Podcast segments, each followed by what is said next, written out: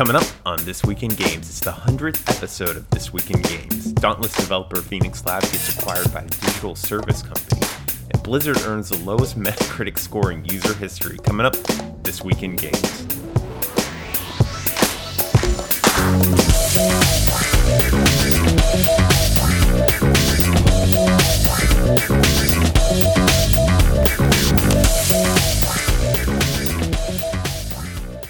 It's that time of the week for your video game industry news rundown. I'm your host, Eric McConnell, and it's a magical 100th episode for this small, pretty niche podcast, um, This Week in Games.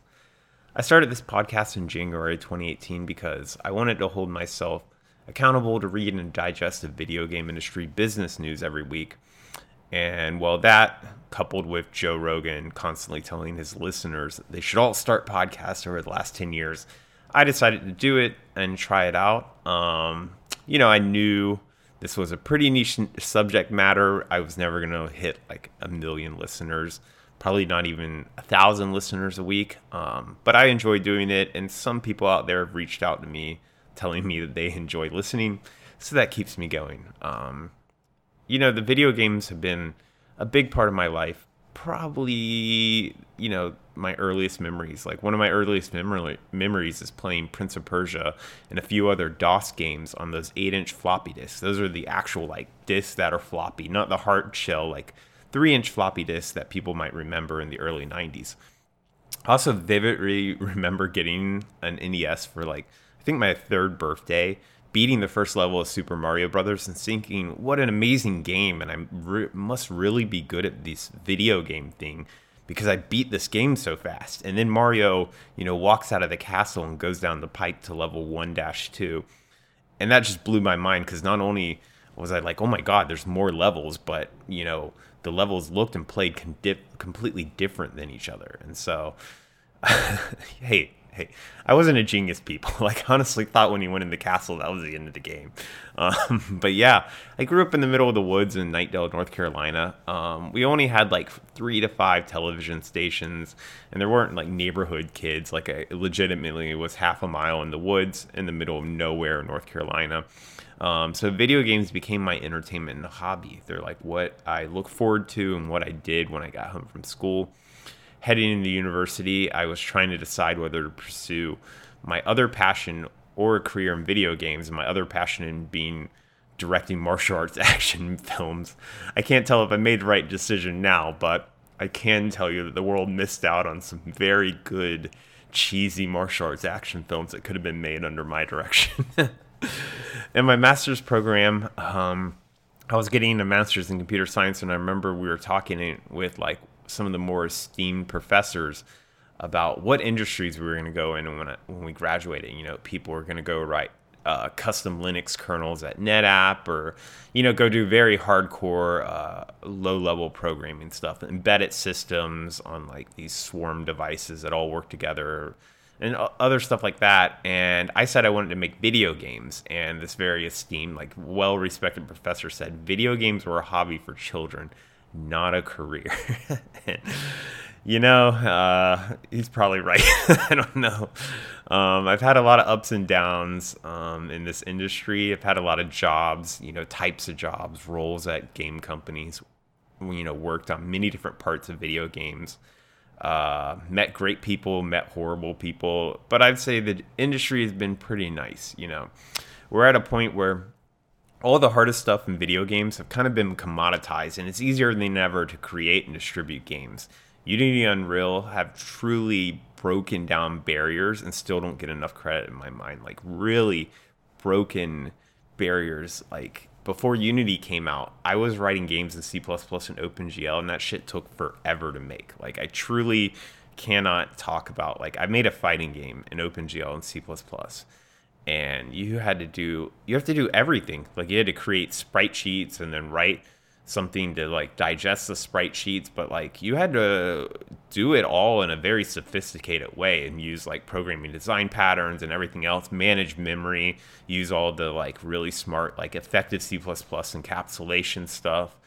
Um yeah it, it was really hard and now it couldn't be easier. Like could not be easier. Um looking at the game industry now, like I truly despise what uh, a lot of game companies have become. You know, people are making third, fourth, or fifteenth iterations of the same game, and companies are desperate to insert slot machines and other gambling mechanics to trick players into spending money. And it's just not like a long term vision.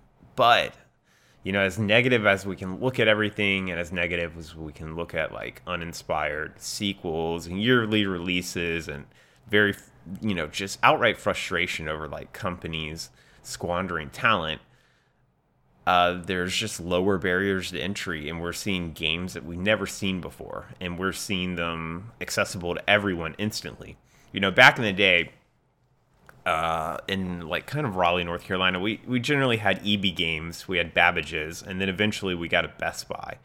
But if the games weren't at those like three stores, you had to go to like these shady importers that would sell weird indie games or console games that were imported from Japan with extreme markups. So this is like definitely back in the PlayStation 1, Nintendo 64 days. I have too many Japanese versions of consoles. Like I have a I think I have a Japanese GameCube, Japanese Wii, Japanese Wii U, Japanese N64. I think I have another Japanese console somewhere.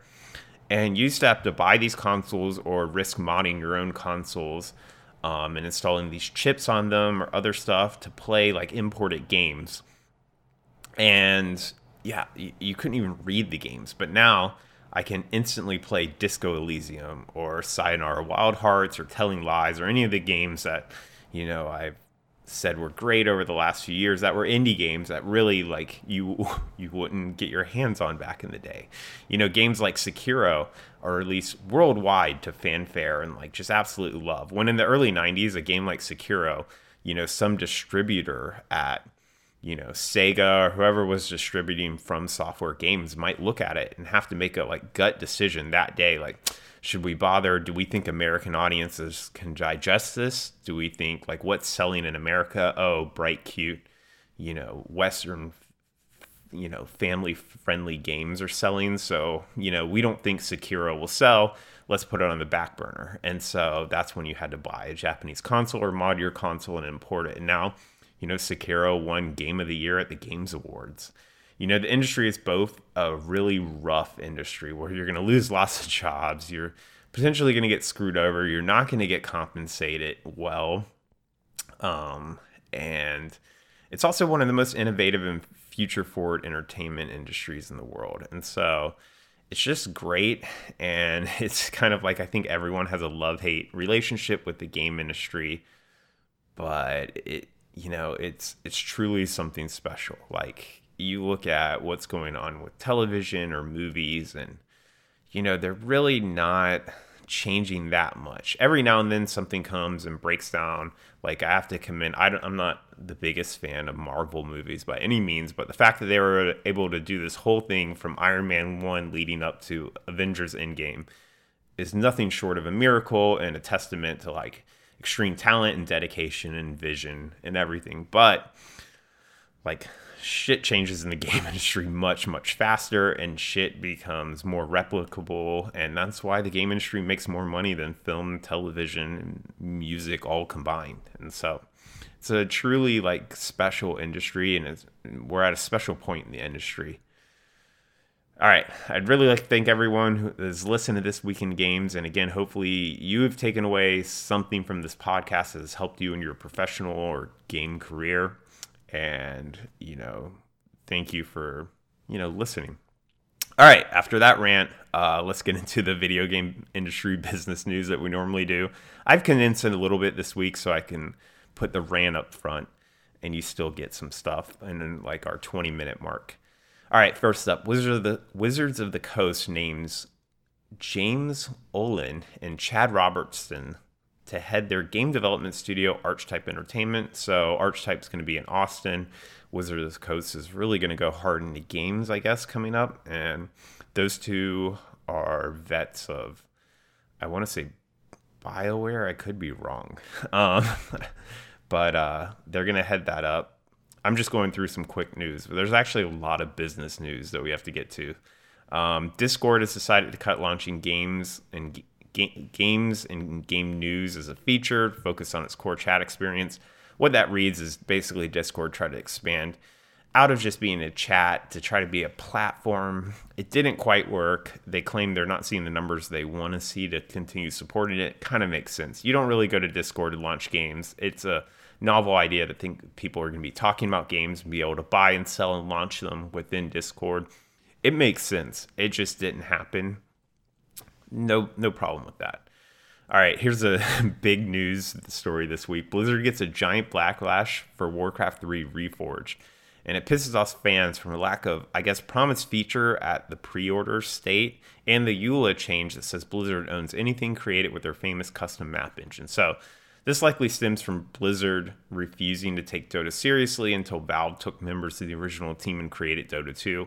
Allegedly, this is all rumor, Blizzard was upset when Dota creator IceFrog didn't accept their offer to work for Blizzard for free Blizzard acquired the name Dota All Stars LLC from Riot for the sole purpose of suing Valve over the naming rights to Dota 2.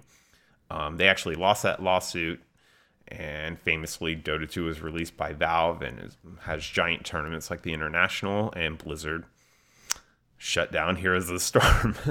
With the EULA changes, the name, art, design, basically anything created by Reforged this custom map editor belongs solely to Blizzard. You have no rights to anything you create with it, even names, even naming characters in your own custom maps. Blizzard owns it. You don't. You can't reuse them anywhere else. And that has led to more backlash and likely no adoption by the modding or creative community that was present in the original Warcraft 3. Warcraft 3 Reforged currently sits at a 0.5 on Metacritic's zero to 10 scale. I actually thought it was a one to 10 scale. I didn't know you could go and dip below one on Metacritic. Um, Metacritic's user score based on 19,698 ratings as of recording this podcast, making it possibly the lowest reviewed game of all time by user score. So it's not just a simple, like, politically motivated review bombing. This is like 19,000 people outright, like, giving Blizzard the FU and I've even read like anecdotally things on forums where people are saying it's hard to get refunds, um, and then people who are helping other people get refunds, like posting directions on how to do it, Blizzard would actually delete that post and ban that user from their forums. you know, I've said it before. Uh, developers behind Diablo One and Two, StarCraft, and StarCraft Brood Wars. World of Warcraft, the original, and Warcraft 1 through 3 no longer work at Blizzard. Like, the people who made the games you love aren't Blizzard anymore. And game companies aren't, you know, names like Blizzard. Like Blizzard means nothing. And this is kind of why we need to start paying more attention to the people who make games because those people are gone. Blizzard's still there, but Blizzard is run by, you know, people who want to make a lot of money for a publicly traded company and people who are fanboys of Blizzard games growing up, but not necessarily I don't want to insult like Blizzard employees, but like Blizzard employees are a lot of people who love Blizzard, but not necessarily are the people who could create the next generation of Blizzard like breathtaking genre defining games. You know, Blizzard is owned by Activision. Blizzard is a public company. Blizzard seems these days to really only care about free to play esports where it can try to have a major player in every esport category. Like look at their offerings, like Overwatch with first person team based shooters. You have, you know, whatever RTS, like StarCraft 2 with RTSs. They had Heroes of the Storm with MOBA. They have a Hearthstone with card games. Um, you know, I I expect Diablo 4 to have a shoehorned in esport and a shoehorned in digital marketplace, to be honest, like loot boxes gacha machines, something are almost guaranteed in Diablo 4 because this is Blizzard now. And, you know, I get it. Uh, I don't think Warcraft 3 Reforged is like something egregious that really deserves a 0.5 rating. Um, but at the same time, it's like, it, it's, it's kind of like one of these things where it's like, what do you guys expect? It'd be like if, it's like the new Star Wars movies. Like everyone's like, oh my God, they're just jumbled mess. And it's like, yeah, because, you know, George Lucas wasn't the greatest filmmaker, but George Lucas and the people surrounding him at least made the original trilogy make sense and be great. And the prequels are not the greatest examples of film, but still had some magic to them. And then, you know, this new trilogy, you can tell it was just a cluttered mess by people who were like scrambling and didn't have a coherent vision to span three movies. That's why they let each kind of creative director uh, write their own script without consulting each other. So I don't know. It's just weird. Uh, I just want to say, like, follow the people who make the games you love and don't follow the companies, right? Because you know, you don't care if Christopher Nolan is releasing a movie under Universal or WB. You care that it's a Christopher Nolan movie because that means something. Um, and in the game industry, it's like these publishers have everyone confused and they think that a Blizzard game means something and that, you know, I don't want to say one person's responsible for a single Blizzard success, but like the director of Diablo 2 doesn't mean anything. And it's the reverse. Uh, just got to get more educated. All right, let's go over some business news. This one was a strange one. First up, Phoenix Lab, developers behind this stripped down Monster Hunter clone Dauntless, have been acquired by Singaporean digital service company Garena. So Phoenix Labs reported to around have around like 50 employees, but in Gamasutra's coverage of this um, story, the Vancouver-based studio said they had over 100 employees, which is I don't know, really strange. It's really strange. I thought Dauntless was doing well and that it was made by a small agile team, but instead I can kind of see why Phoenix Labs might be um, selling. If your burn rate includes 100 plus employees in Vancouver, Vancouver is a really expensive city. 100 plus employees is not cheap to keep employed. I mean, that's like in the, over 2 million a month, you know, in salary and benefits and everything else workspaces, uh, equipment, laptops, things like that. I don't know if Dauntless is make. I honestly don't know what Dauntless is making. I don't know if they're making that kind of money. It kind of makes sense to sell out, but then like the company buying them, Garena, what are they gonna do? So, Phoenix Lab has raised an angel venture, Series A, Series B, and Series C round, with only the angel being reported, and that was over five hundred thousand. So you can assume the venture was I don't know, let's guess in like the four million series A, B, and C probably were higher than that. So Phoenix Lab is probably I'm just wildly guessing, you know, raised over 20 million, maybe in closer to 40 million. I don't know.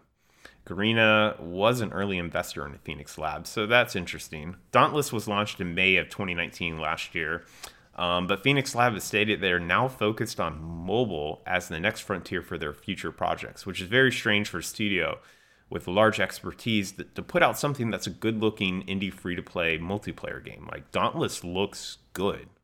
You know, it's it's not Monster Hunter World, but it still looks good and it's still like a high quality indie game. I don't know why they're going to mobile. Like I uh, like the mobile rush for money in mobile is just a mess. Um, however, Garena is known for its game platform of the same name, mobile e-commerce service Shopee, and digital payment service AirPay. Garena is also a distributor of big releases like League of Legends and Call of Duty Mobile in Southeast Asia, and has released their own free-to-play battle royale game Garena Free Fire, which is reported to have generated over $1 billion in sales.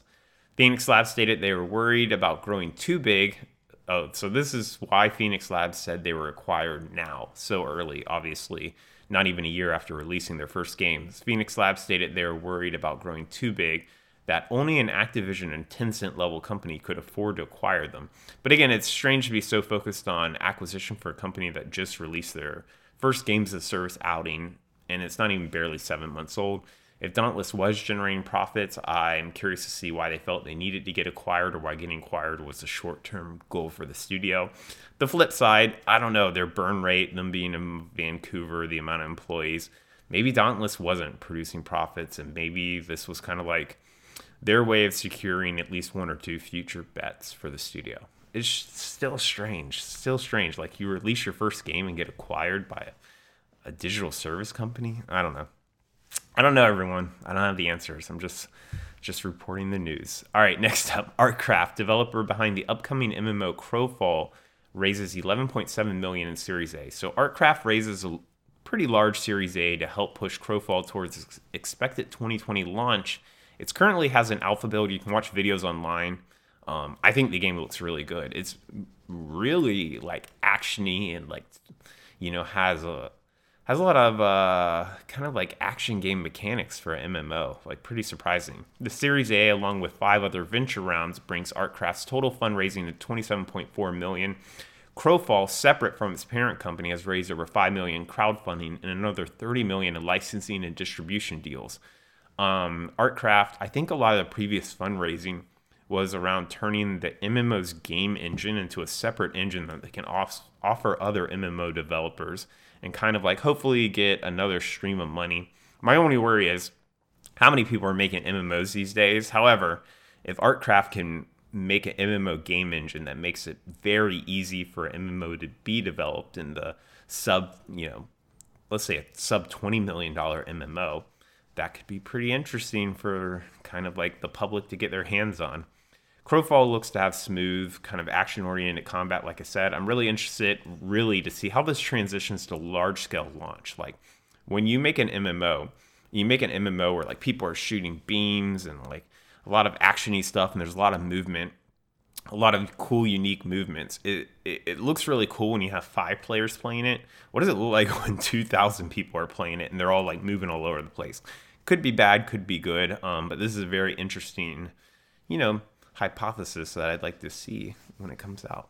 All right, next up Skybound Entertainment, known for taking up the Walking Dead game after Telltale shut its doors, closes a venture round for an unknown amount. Not that big of a story. I couldn't really find in, any other information besides the disclosed investors on this one. Skybound, who's mostly known for anything game related to The Walking Dead, has raised a venture round. Korean mobile player Com2uS led the round along with C Ventures and Third Wave Digital. It seems that Skybound has its eyes set on the Asian expansion, specifically uh, for its mobile titles, and has unofficially confirmed an Asian The Walking Dead mobile game in the works would Com2uS. Um, I have to assume The Walking Dead is losing its pull. I mean, it's I think it's on like season eleven. I don't really know anyone who talks about it, to be honest, and I wouldn't be surprised if Skybound took this money and made a lot of new IP attempts for 2020. Like that might be the way to go. The Walking Dead, I mean, zombies in general. I, I could be wrong, but like it seems played out. I, the Walking Dead just isn't generating hype. It's hard to have characters around for seven seasons. Like the first couple of seasons, you have jarring like deaths. It's very gritty. It's a survival thing. But then you start getting like seasons, series regulars that you can't kill off, and stops becoming kind of a threat and a surprise thing when it's like, oh, well, these people are still here, you know, after 11 years, so it might not be that crazy. I don't know. All right, last up, uh, new platform startup Coda raises 4 million in seed round. So I couldn't find much on Coda because there's a Google Docs competitor that's like Google Docs with programming and that startup has the name Coda. So anytime I look for Coda, it takes over searches. But GameIndustry.biz says Coda hopes to, quote, serve a large community of small developers with access to cheap, powerful tools and lacking the, who are lacking the knowledge and resources to bring the games they make to market. So the weird part about Coda is Coda wants to be a mobile game platform that serves games to users and takes the general platform cut. To attract developers, they're providing, I guess, tools and services that are attractive to let's just say not less educated developers but less capable developers maybe. Maybe a developer that making a game in unity and releasing on ios is too daunting or maybe they don't think they'll get visibility. And then Coda is going to take those developers have them make games i guess and release them on their own mobile game platform. But there's a bit flaw like i don't understand this. So ios flat out won't allow distribution stores. So you can't make a sub store on ios like you can't make your own game store and release your own games and charge money on the iOS App Store. And if you do do that, you have, you have to give iOS complete visibility and complete payment cuts of everything and all the data. Um, I just don't see that working because then if you're Coda, your your game developers are getting double dipped, you know. Um, so that leaves Android. Samsung and Amazon both took a swing at the Google Play Store many years ago, and it didn't work out for either of them. So trying to become a games platform on devices that have monolith, monopolistic game platforms is a hard order. Um, I don't know. Maybe they can do it. Maybe they can't. It's it's it's a tough order. We'll have to see. Um, however, to shine kind of like Hope, London Venture Partners, who's a mainstay of game services platform funding, provided the entire seed round and will place a partner on Coda's board. So there might be something there. Clearly, London Venture Partners is willing to throw four million, run the whole seed fund, and get a board seat for it. So there's got to be something there. We'll have to see. And lastly, Disney shuts down Fogbank Entertainment at the San Francisco wing of Fox Next. So this is kind of quick, sad story. When Scopely bought Fox Next from Disney, which I, think I covered last week, the sale didn't include Fogbank Entertainment as part of the deal. GamesBeat is reporting around 60, 60 employees will lose their job. Pretty unfortunate, but luckily the Bay Area has a billion tech companies that are always looking to hire people, even if it's not in the game industry. So hopefully you guys can get jobs and you know continue to live, pay rent, and everything else. But still sad, still sad. All right, guys, that's it. That's the 100th episode. I didn't want to do anything too crazy. Um, I thought about doing something special, but we still covered the news. I gave a nice rant at the beginning about what games mean to me and what this podcast is. Thanks for listening. If you like what you hear, please hit the subscribe button on your favorite podcast app. Also, leave a comment, rate me, let me know how I'm doing. And you can email me at eric at thisweekingames.com. Um, and reach out and comment on stories or tell me things you'd like to hear me cover. All right, that's it for this week in games. Take care.